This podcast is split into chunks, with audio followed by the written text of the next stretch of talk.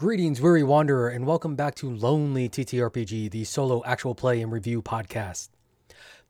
This week we are playing Ghostbox by Marx Shepherd. There is a postbox in the woods near your house. It is very old, maybe 100 years or more. The paint is flaking, there's rust in places, but you think this post is still collected there because they close postboxes that aren't used, don't they? And it is still used. People keep putting their letters in there. Lovers, spies, friends, humans. They still post their postcards and birthday cards and driving licenses and passports.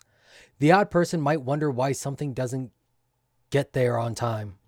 But unless everybody realizes, nobody guesses. This postbox is abandoned. Ghostbox is a solo epistolary game about letters left moldering in an abandoned postbox for weeks, months, years. You'll write one side of a conversation where the replies never come. You'll track what happens to the postbox over the years, and when the game ends, the post and its contents are lost forever. So diving on into gameplay, what you're going to need is a deck of cards. You're going to need some letters or something to write with, and you're going to need a little bit of time. Now, remember, this is a solo game, so you're in control of your own safety from moment to moment. Skip any prompts you don't want to engage with. Drop any suits you feel uncomfortable with. Stop playing and walk away if it feels like it's too much. Playing the game. So Ghostbox is a narrative layer built on the top of the solitaire game Osmosis, which is known as Treasure Trove. If you already know this game, the only difference is that in this version, you can play through the deck as many times as you want, as opposed to being limited to 3. If you don't know the game, we're going to go through that in just a second. When you set up, feel free to choose which card from the exposed cards on the top of each stash to play as the first card in the top row. You'll be writing the most letters or fragments from this sender.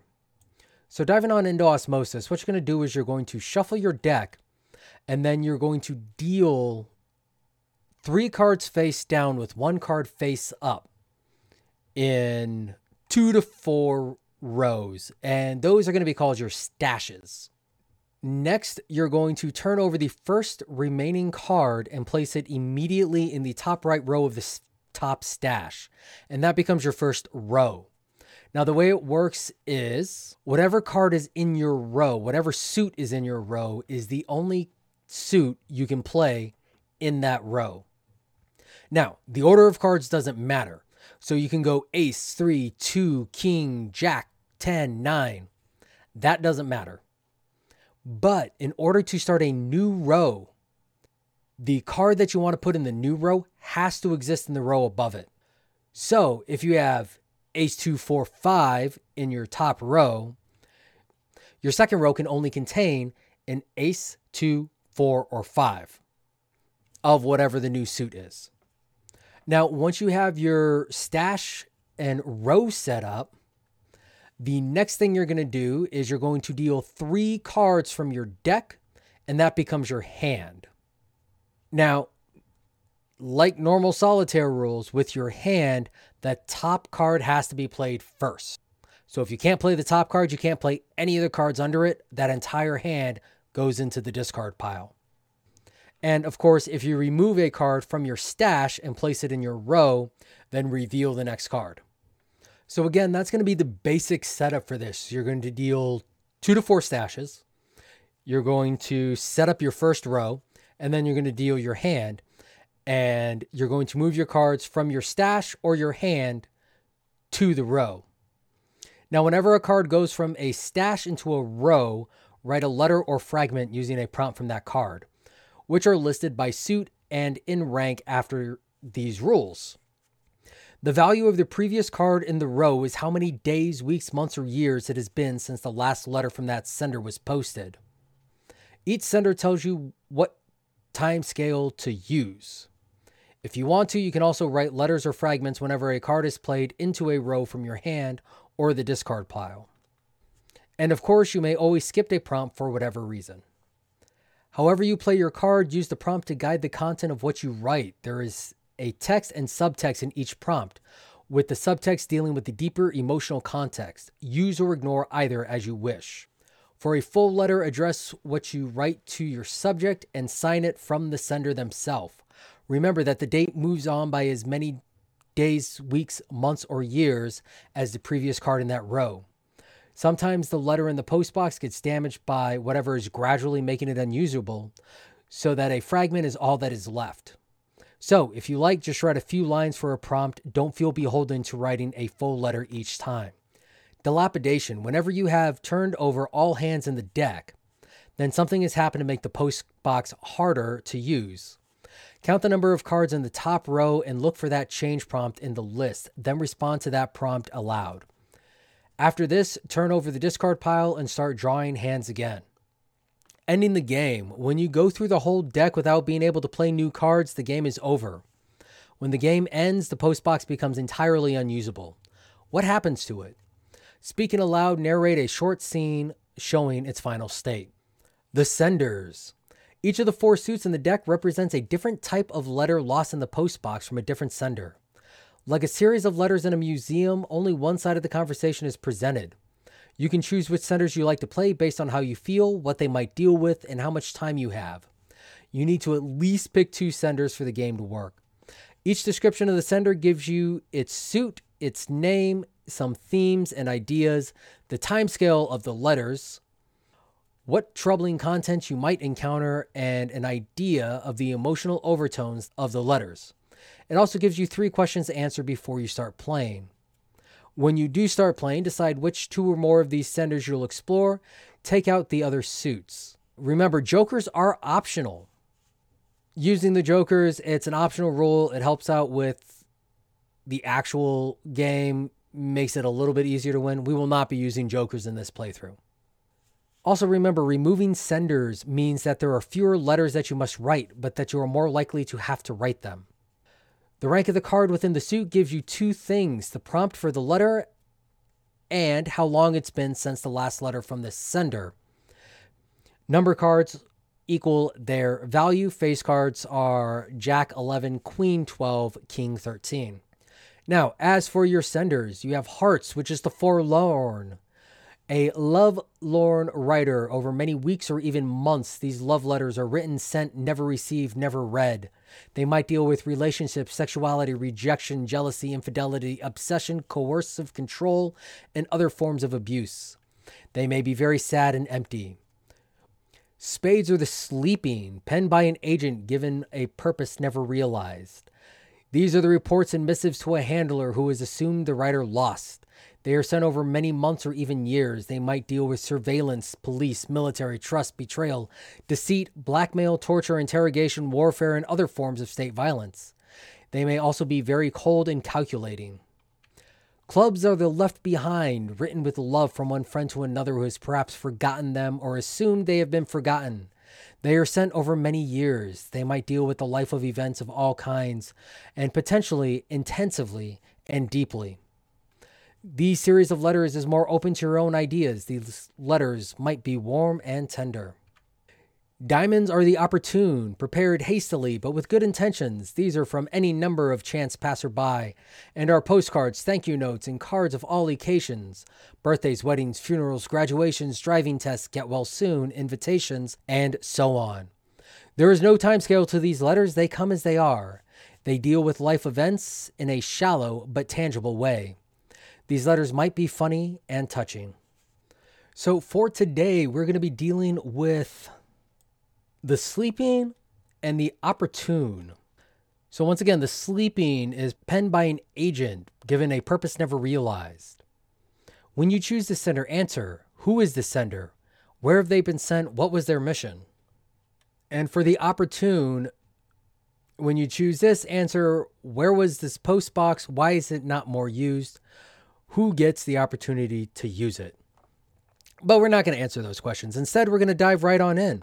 So the first card I got, starting off my first row, is going to be the Jack of Diamonds. So the Jack of Diamonds, a raunchy seaside postcard. Why is it inappropriate? So this is going to be a postcard from a seaside pier, and It's going to be one of those tourist piers. Think like Pier 39 over in San Francisco. But a little off the beaten track where they can get away with putting things on their postcard like, give her the crabs that she'll enjoy. Now, in my stash, I have a 5 of diamonds and a 3 of spades. So I only have diamonds out on the board. Or I only have a row of diamonds up front. My 3 cannot be played yet. So we're going to go ahead and play that 5 of diamonds. Again, diamonds are time immaterial, so the timing doesn't matter. With a 5, we have a shocking letter to an angry ant. What confessions are held within? So I think that this letter is definitely a confession. And it is a confession of sorrow and remorse, as the sender never meant to abandon the aunt and her child and his child, actually. That what happened so many years ago was not what meant to happen, and that they couldn't jeopardize their life with the aunt's sister. But this is all coming from the father's other child.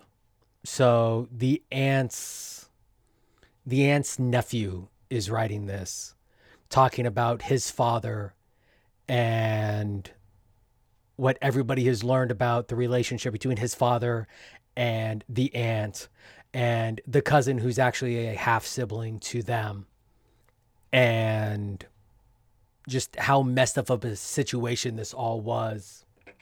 And of course, you know, Mom, the aunt's sister, like she doesn't want much to do with the family now at this point, obviously, but given time, maybe something can come of it. But that's going to be that letter. And we're going to move on to our next one. Now, I have an ace of spades and a 3 of spades out in my stashes. I cannot play either of those into a new row because my first row, again, is jack 5. So I need either a diamond or a jack or 5. So I'm going to have to deal my first hand. And top card for my hand is a 3 of diamonds. So I can play that into the stash. Now, it is optional whether or not I do a prompt for anything played from the hand. We're not going to do that. However, that does allow us to play our 3 of spades from our second stash into our second row, kicking off a spades row. And the 3 of spades is going to be, you find someone between you and the target. Who is in the way? It was supposed to be a simple mission. In, a nice clean shot, get out. Nobody was expecting their wife to be there. Now, normally that wouldn't be an issue. After all, she knew what type of bastard she had married. But the issue was how very pregnant she was. And despite the threat that this person poses, that child deserves a chance to see their father for who he was and to be better. And so we had to scrub the mission. Okay. So moving on, I have a 9 of diamonds, which is the only thing I can play now because, again, I can't add to my spades unless they exist in the top row. And any of the spades I have out do not exist in the top row. So we're playing the 9 of diamonds. And that's going to be a graduation card. How do you commiserate with them on their poor grade? So this is going to be from a family member to the graduate. And it's going to say, "Congratulations, honey, on the graduation. We were pleasantly surprised to receive the notice. Luckily, state colleges do not put much stock in GPAs, I'm sure that you will be able to live a happy life, love passive-aggressive family members. And these diamonds are supposed to be fun. That's why I chose them. Next card we have the Queen of Diamonds. And this is also coming from our stash. So for the Queen of Diamonds, a letter to your daughter. What makes this so heartfelt? Not doing that one. I'm going to straight up skip that one. I have a daughter, and this game has surprisingly been putting me in a lot weirder mood than I thought. I'm not doing anything involving my daughter. So exercising safety rule number one. Now with that in my stash, I have an ace and four of spades. I cannot play any of those in my hand. I have an 8 and 6 of spades. Cannot play any of those. So I'm going to start my discard pile and deal a new hand. Now the bright side is the hand I dealt was all diamonds. So that can all just go on the list, which allows, one of them was a 6 of diamonds. It allows me to pull the 6 of diamonds off my discard pile, put it into row 2, but it does not help me progress the game. So let's deal a new hand. 2 of spades, queen of spades, ace of diamonds. So ace of diamonds is going to go up in row 1. I'm going to go ahead and put the queen of spades in row 2. 2 of spades can't do anything with, but I can move my ace of spades from my stash row 2, but that also means that I need to do the ace of spades prompt, and this will be 1 month later. So this will be 1 month after the failed hit. You know, no reply is coming. Why are you determined to carry on your mission regardless? It's been 1 month since my last mission report. I don't know if it's because you guys are disappointed in me.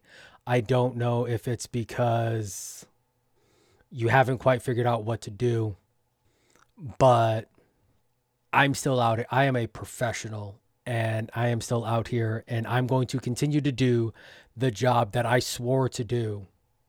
If you have any more information, if you have any more missions or guidance, you know how to reach me. Otherwise, I'm going to continue mission with the last guidance and intent that I was given. Okay, next up, we're going to move a 8 of diamonds from our stash into row 1. And that's going to be an envelope containing only money. An envelope containing only money. It's not really much of a prompt to go off with that one. No one says who sent it, but like any envelope containing only money, that's not going to have anybody's name on it. You know, that's the type of thing that you just drop in there and it kind of takes care of itself. Whoever was supposed to get it should have got it. But with that 8 of diamonds, I can move my 8 of spades from discard to my row.